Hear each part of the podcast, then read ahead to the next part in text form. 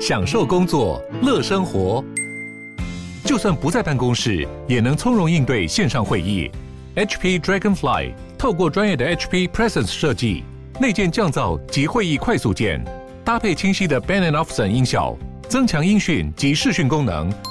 HP Dragonfly 顶级商务笔电，采用 Windows 11专业版，让您在会议中享有最佳的视觉和听觉品质。我是赵少康，欢迎你来到赵少康室内现场。天气我们看哈，天气好，空气不好哈，所以现在窗子不要开哈。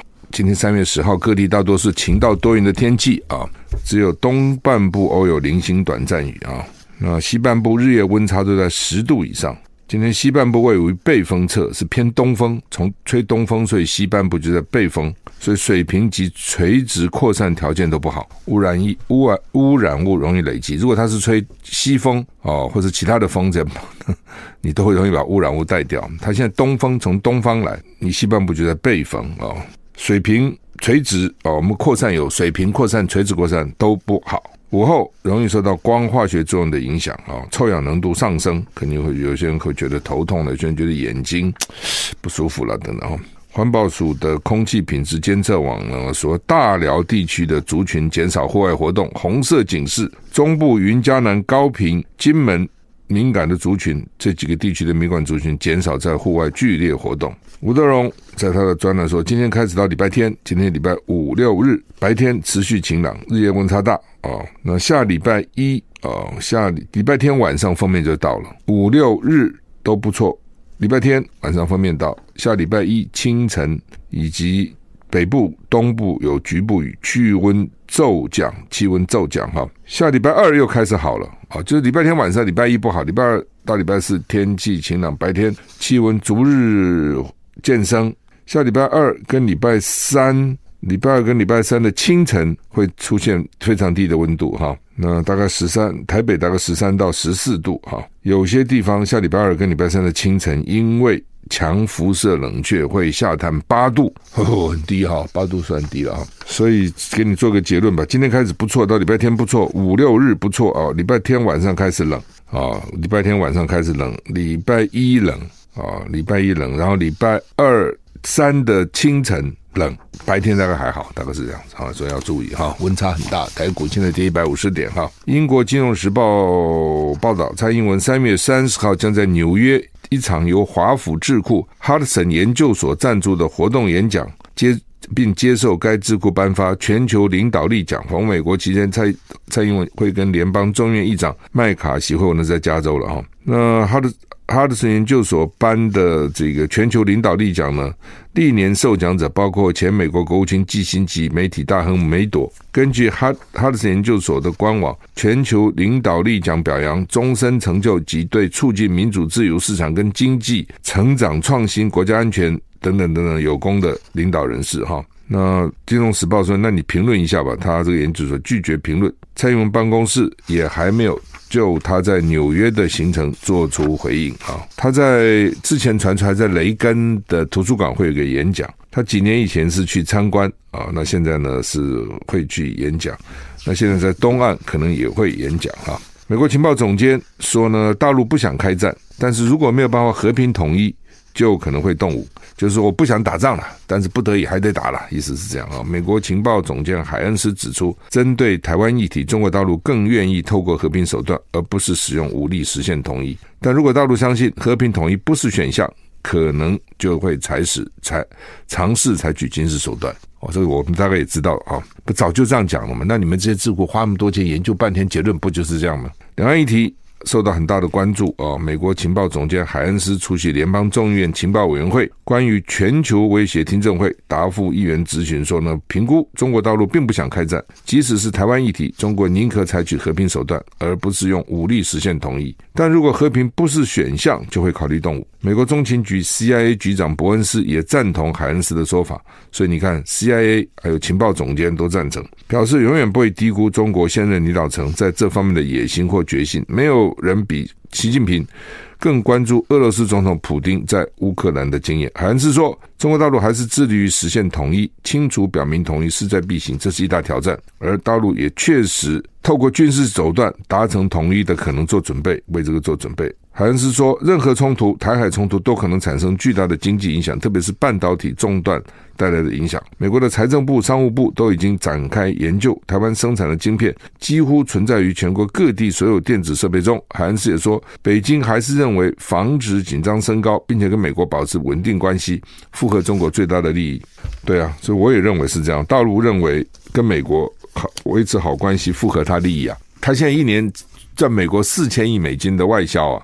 贸易顺差，对不对？那如果说如果说这个跟美国不好了，或者是贸易受到影响，当然有影响嘛。从某个角度看，等于是衣食父母哎，你赚了钱之后，人家买你的东西啊。好，当然贸易是双边的了，不是只对单边有利了哈。不过呃，大陆现在呢，这个还在发展中哈，那你去跟美国作对有什么意思？没有嘛。那其实美国要防止大陆，并不是大陆要去跟美国作对，是美国把大陆当成最大的潜在。呃，或是未来的这个对手，所以要处处打压他嘛，哦，然后呢，有用各种认知作作战，让老美的选民也反中了嘛。那选民一反中，国会议员就反中嘛，这彼此都互动的啦。那就像两岸一样嘛，原来两岸慢慢改善了，马英九当总统不是改善了吗？那怎么到了蔡英文总统就变成这样呢？所以政府在这中间的各种的宣宣导啊、政治人物的言行啊，影响力很大的。所以呃，美国的对大陆研判，我觉得是对的啊。就是说，第一个，大陆并不想跟美国作对，这是第一个；第二个，大也大陆也不想用武力打台湾。你是大陆的领导人，你能够不打，你干嘛打呢？那问题只是说，你不要赌啊，你跑掉了，他就很难堪了。他也很难交代啊，那逼着他动手嘛。所以台湾要做的事是不要去逼大陆动手，不要把他逼到不得不动手。这个道理这么简单，你你会不懂吗？那你要逼他，要刺激他，那不是给自己找麻烦吗？而且你一年还赚他了一千七百亿美金，他那么大，他才赚美国四千亿，我们这么小，我们就赚美国一千七百亿哦。所以道理都很简单的，只是政治人物为他的政治利益，他就必须要煽动起这个仇恨。美国也是为了他的政治利益嘛，这些政客为了政治利益，先制造一个敌人，然后再打这个敌人；先制造一个恶魔，然后再打这个恶魔，他自己是英雄，就就这样哦。可能电影电影不都这样演吗？也都是这样啊。小说不都这样写吗？哦，就是一般的情况也都是这样哦。所以你看，很多那种男生追女生，就搞一个坏朋友当坏蛋，在欺负那女生，然后这男的出来打抱不平，就教训那个男生。这女生觉得很感激，这种故事你仔细看，它就是这种 这种类型。我创造一个恶魔，让我打这个恶魔，我就是英雄。选举你们要投我，那当然你说大陆的本质对不对？我们当然是不喜欢，跟我们不一样嘛。哦，他一党专政啊，什么跟台湾不同哦，所以你说要统一，我也不觉得是这个现在有什么统一的基础。哦，但是呢，你要不要一直讲说绝对不可能，绝对不可能，提头提都不能提？对选举是这样没错啊，选举你不能提，但实际上，你如果说让大陆觉得完全没机会了，那他会不会逼着他动手呢？甚至你可能会去读了，他会不会动手？这你就不要让他有这种念头嘛，也不要让他这种有这种理由嘛，就是他找不到一个理由哦，找不到一个借口，这是台湾要做的事情。这样好，那么全国呃，大陆全国人大第十四届第三次会议今天上午九点举行。外，就他们有点复杂了啊，就跟我们其实有时候一样，国民党第几第几届的第几次的什么会议，这几个党都是学俄罗斯那个那个的制度了哈。外界预计今日投票结果啊，习近平呢会连任国家主席。就习近平到现在还并没有连任国家主席啊，这次才连任哦。啊，习近平之前只是党总书记继续干哦，这次是国家主席、军委会主席。所以呢，他们说史无前例迈向第三个五年任期哈，那你也很难讲说史无前例了。毛泽东干了多久啊？不过后来他们就有任期制了，五年一次，然后基本上连任一次，等于变十年。他们现在要看哈，这不是蛮无聊的？得票到底多少？得票到底多少？二零一三年第十二届全国人大第一次会议，习近平得票九九点八六趴，两千两百。两千九百五十二票赞成，一票反对，三票弃权，还有一票反对，三票弃权。那第一次，所以呢，当选国家主席、中央军委会主席。时隔五年，到了二零一八年三月十七号，在大陆第十三届全国人大第一次会议，两千九百七十人人大代表出席，习近平得票一百趴，一百趴全票当选，没有一个反对，没有一个弃权哦，所以呢，这就是这次观察的重点了。你观察什么呢？说，咦，那这次呢？哦，第一次还有一票反对，三票弃权，第二次全票通过，那这次呢是大家的看点哦。其实反正就是这样嘛，你也不能说他无聊了哈。某个角度，反正一定当选，而且是高票、哦。那只是到底谁是不是大家全部服气？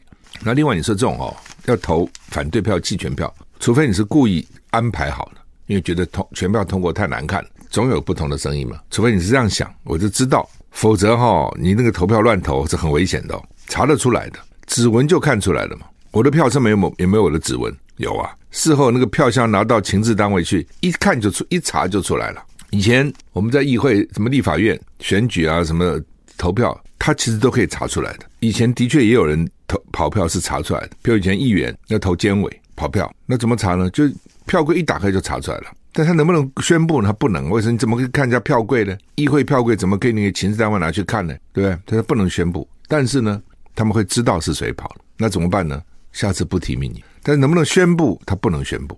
对不对？你宣布很难看了，所以你离开战，你怎么知道？那所以后来因为会跑啊，我现在的时候还叫我们，比如说，因为比如说举举例，议会投议长，现在是可以亮票了。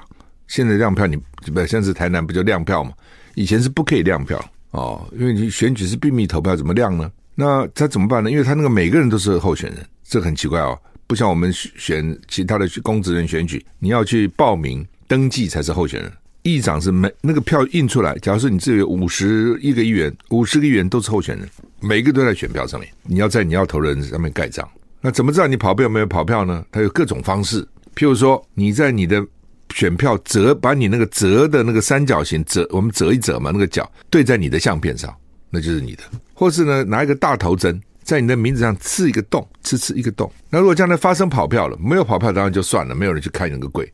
发生跑票了。他们送到那个情治单位，这个都穿这个根本不必情治单位打开就知道了嘛。你那个角角落有没有对准？你折起来有没有对准你的相片？或是对灯一照，你的相片那边有没有一个小洞，就知道你跑了没有。比如我要投一号，但是我在我的名字上戳个小洞，所以谁谁没戳就已经抓到了哦。当然了，那现在会不会这样我不知道了。以前反正就是这样干的啊、哦。那。我们现在理论上可能不敢这样做的啦，但你认为大陆会不会嘛？你自己说嘛，对不对？这真的要查，你认为查不到吗？所以我讲说，敢这样做的人其实有风险的，是有风险的。我很好奇，那个第一次那个投反对票跟投三这个弃权票的人的下场到底怎样？哈，好，那么法国呃，这个立法要加入防中条款，禁止退役的飞行员到海外这个去。教别人，英国就发生这样的事情了。现在有法国，法国国防部证实，北京政府曾接洽十多位退役飞行员，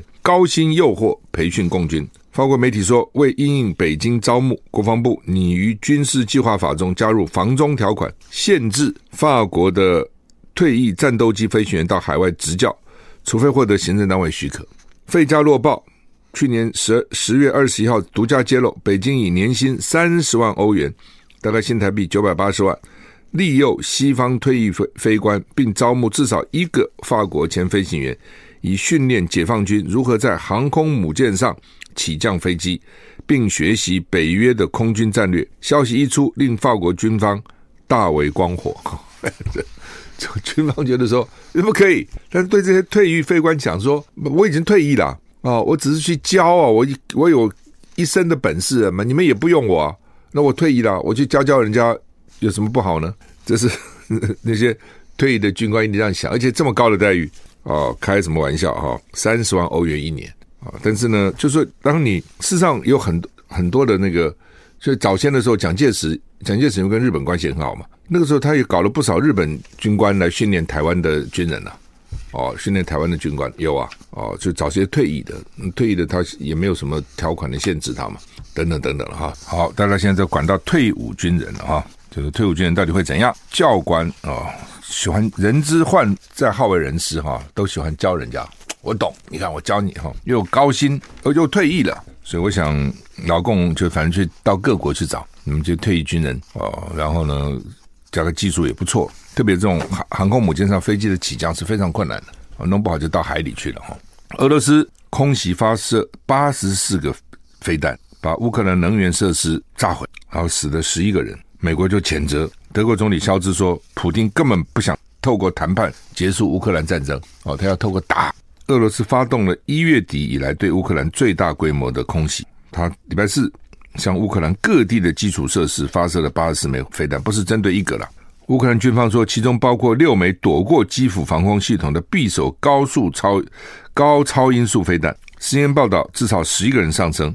BBC 说，欧洲最大的扎波罗热核电厂电力供应一度被切断，后来恢复。路透社引用乌克兰空军发言人的话说：“这是一次重大的攻击，而且是俄军首度使用这么多不同类型的飞弹。” CNN 访问泽伦斯基，泽伦斯基说：“他没有办法想象我会跟普京见面，因为这个人不可信。说跟他见面干嘛呢？”泽伦斯基的顾问说：“乌克兰的防空系统没有办法抵挡部分俄罗斯飞弹，就他们现在有些系统，搞不好美国也支援一些系统。”像我们比如说爱国者防御飞爱国者飞弹就防御系统，它可以抵抵抵抗防御某些，但是不是全部。俄罗斯发动大规模飞弹及无人机攻击，造成人员死伤跟大规模停电。白宫发言人说残忍不合理，反正就是谴责他嘛。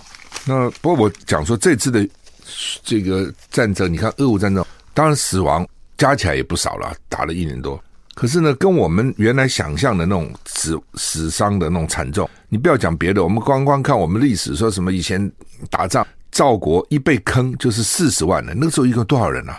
四十万就被埋起来了，打死了埋起来了。哦，你觉得很多对不对？你看今天《联合报》，我会我会都去看到那个历史上的今天，今天的三月十号的历史上今天，这边第一条就是一九四五年，美国。出动三百架 B 二十九轰炸机去轰空袭东京，死了多少人？大家知道吗？日本人十万人，美国光空袭就炸死了十万日本人。所以我就，所以我们脑筋印象的战争就是这样子，那是生灵涂炭啊，这个死伤惨重。南京大屠杀一杀多少人？好吧，也是十万吧？哦，还是几十万？你美国去炸人家就炸就炸死十万人呢？哦，三百架 B 二十九轰炸机空袭东京。炸死十万人哈，日本都还没投降哦，还给你凹到底。后来是因为广岛长崎两颗原子弹下去，实在是受不了，而且日本那时候已经打到强弩之末了。你常常看日本、德国打，你就知道哦，人有时候是很疯狂。这些人都不是小孩子啦，都是国家的领导人了，对吧？日本的时候打你小小日本，你的资源有限，左打中国，然后呢那边去打东南亚、南洋。这边还要去偷袭珍珠港，你在想什么？就是你就会想说他疯了，他疯了，看起来他就是疯了，才会这样子啊！所以不要以为说人都是理性的啊，很多时候他其实不理性。从你光从这些德国那个时候纳粹也是对不对？打多少去打？那你要干嘛呢？哦，真的都拿下来又怎样呢？啊，德国汉堡惊传教堂枪击案，老是跑到教教堂什么意思？至少六死七伤。犯案动机不明。德国汉堡一个教堂发生枪击案，根据 CNN 引述当地媒体报道，六人死亡，七人受伤。哦，英国的卫报说至少七人死亡，发生在汉堡当地晚上九点，台湾今天凌晨。当时耶和华见证人教堂正在举行活动，教堂位在德国北部城市，距离柏柏林大概两百八十九公里。急救跟医护人员赶到现场，那枪手呢？不确定。哦，有人说跑了。跑掉了。BBC 说不确定人数，但警方说没有枪手在逃了，枪手应该就在死者当中。哦，他们也正在清理人、清点人数，在查枪手的背景。不过，另外说法说枪手已经跑了。事发当时，当局发出警报，警示当地人有一名或多名身份不明者在教堂向人开枪。警方警告附近居民不要出门。那到底怎么回事？到现在还嗯在啊，还不知道哈。另外，这个阿富汗北方的一个省的省长。九号在办公室被自弹自杀炸弹客炸死。伊斯兰国 ISIS 组织声称犯下此案，好像蛮久没有听到这个伊斯兰国的消息了哈。他说是他干的哈。那这个省长是阿富汗重新掌权两年来遇害遇害的最高阶的官员哈。说过去两年暴力事件逐渐趋缓，不过呢，高阶成员被变成极端组织伊斯兰国的暗杀的对象哈。马来西亚前总前首相。慕尤丁被逮捕，被指控贪渎。他本人喊冤，说冤枉，我是政治迫害。慕尤丁成为纳吉之后第二位卸任以后被控贪渎的马来西亚前首相。之前那个纳吉最后被判十二年徒刑，他已经开始关了哈。那慕尤丁会怎么样？引起大家的瞩目。休息一下再回来。金门那边怎么有个兵失踪了？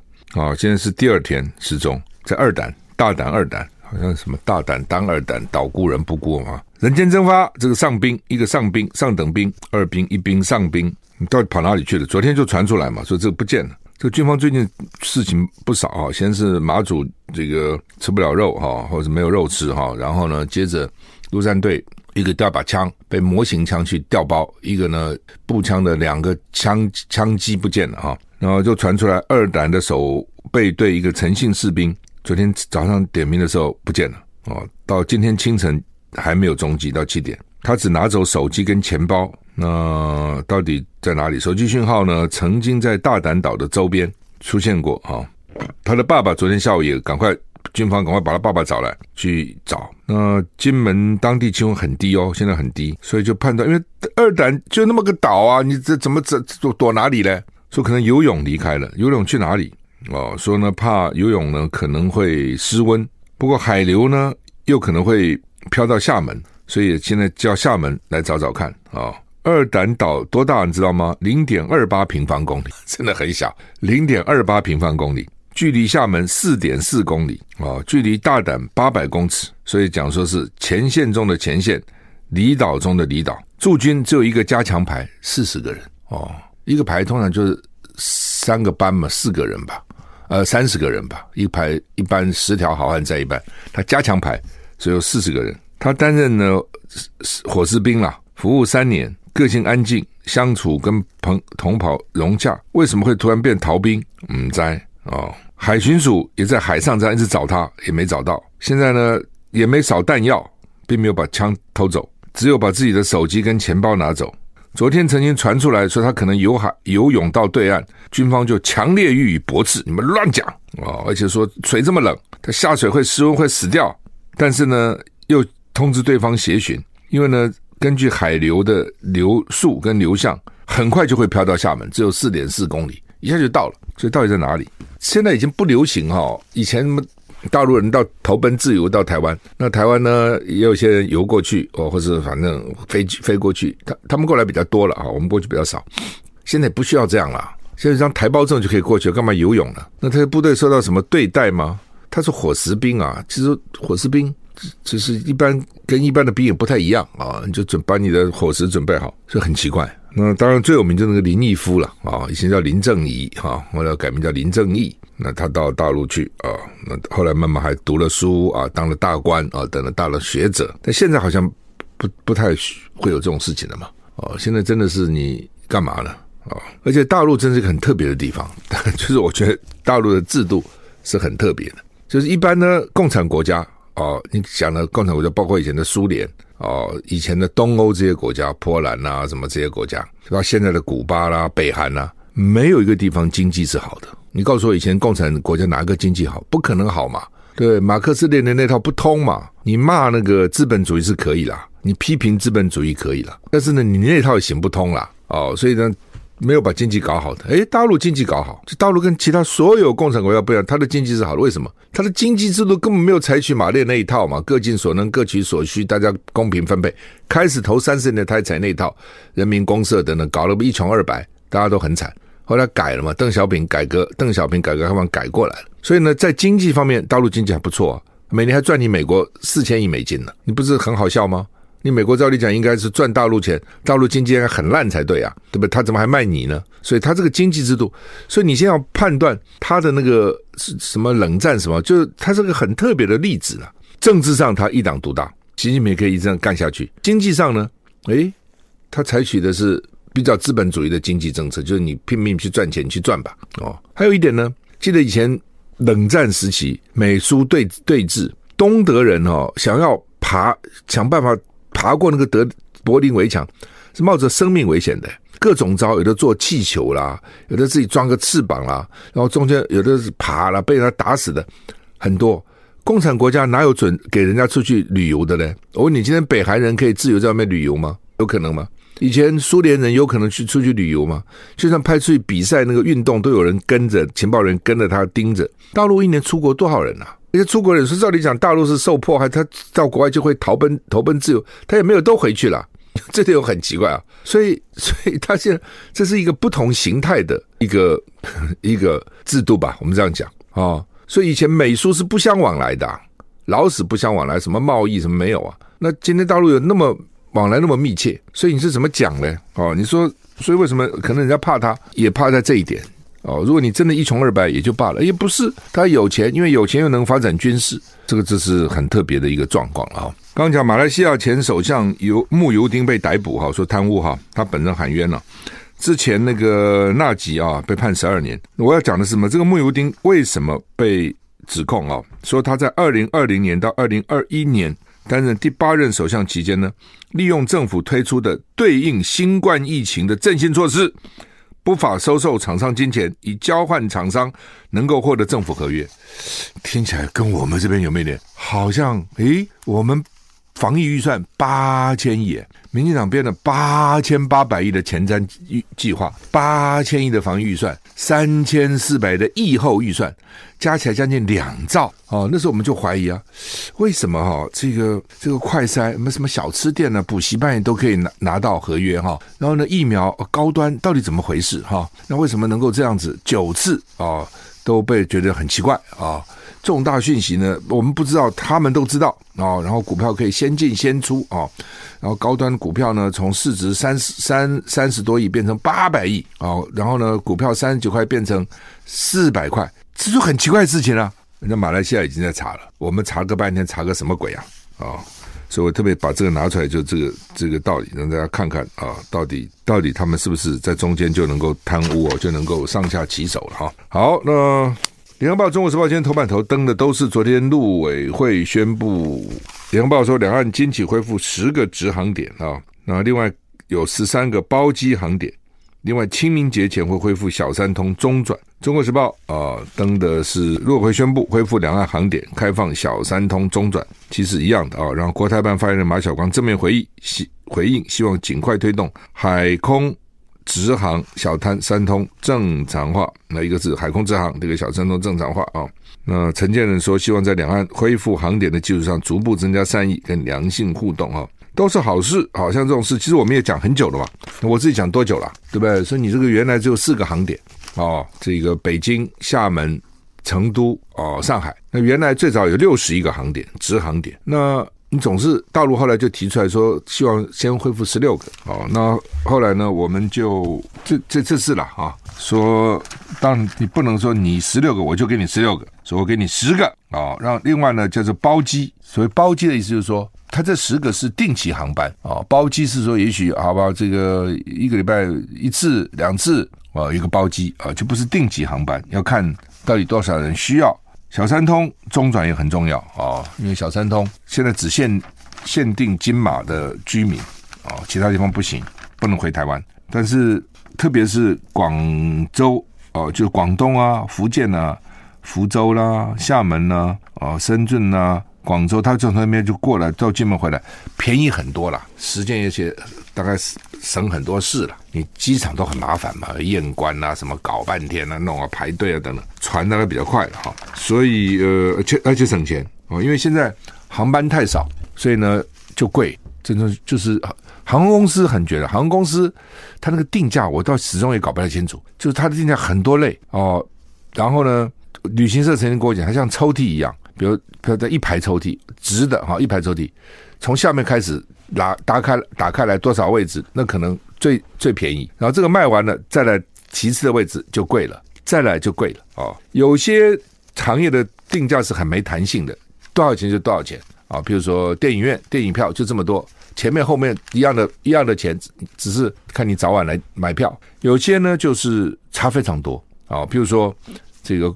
呃，比如就讲他们讲说迪士尼乐园好了，迪士尼乐园啊，朋友最近告诉我说，平常可能一张票一百五十块美金，到了假日的时候，如果你想买那种这个优先票，多少钱你知道吗？一千多块美金一张票啊，哦，它就可以随时调整啊。比如说你停车，那很多年前我去美国就这样了，那很多了，停远一点就比较便宜，停靠近门就比较贵，那完全资本主义啊。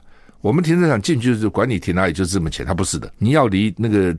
门口近一点，对不对？你就多付点钱。所以有很多时候，有些是非常有弹性的。你这个就是说我当我当我供给很少的时候，我就抬价；当我供给很多的时候，我就降价。完全是，尤其机票飞起来空位就是空位了，对航空公司就损失了。所以呢，就是你到底买贵买便宜，那个还是有技巧的，还有跟时间都有关系的哈。但最近因为航班少，位置就少了嘛，位置少当然就贵嘛。他就给你调，给你调，很贵啊，贵很多，不是贵一点点啊。我看都比平常贵三四倍那样贵啊。好，那现在航点开放了，当然就又方便很多嘛。比如原来你就开放这四个航点，他在他要去，他要到了定点还在再转走嘛啊。那基本上就是看到大陆的新领导班子对台好像比较比较缓和了，有释出善意了啊。新人新政嘛，总是希望能够表现一下嘛，啊，所以当时我就讲，我说台湾那时候就应该，特别是前阵还不是还送我们两个八八枪级的要犯回来嘛，我说说台湾就应该开放航点啊，对不对？开放观光啊，开放小三通啊，那现在观光还没开放哦，又不能，就是说他他们不能，我们也不能去啊，我们也不能组团去，但你个人要去，你是可以，你有台胞证可以去，但是你要旅行团组团哦，你这个现在还组不成，所以旅行业者也讲，赶快啊，赶快啊，好等等哈。总是好吧，啊，总是哎呀，云林县议会集体收贿，我看有国民党的，有无党的，有亲民进党的这些议员哈，还有议长是国民党的，所以呢，这我早就听说这种风电、光电哦，很黑的。光电，光电是自己下去干的，因为它比较简单哦，在余温上或什么搭个什么光电板。风电你自己做不了，都是外国来做，但是呢，地方就反对他，反对他就要花钱去摆平。我早就听说了哦，那。而且钱都付的非常多，你看这边就付到两千六百万啊，都很多钱的哦，两千六百万，不像以前啊，以前说贪污啊什么几万几万啊，不得了都要判判判很严重的刑，现在都是动辄几千万几亿这样搞哎，你看选个议长要花多少钱呢？哦，这个搞个风电也是要摆平哦，要给钱哦，那给现在是议会了，官员没有吗？官员都没拿钱吗？我不相信哦。认真去查查看啊，他就是背给人家嘛，你不给我钱，我就不让你盖这个，不让你盖那个，这样搞嘛，还把这个外国人搞死了。好，我们时间到了，谢谢你的收听，祝你有个愉快的周末。接下来吴淡如为主持服务，再见。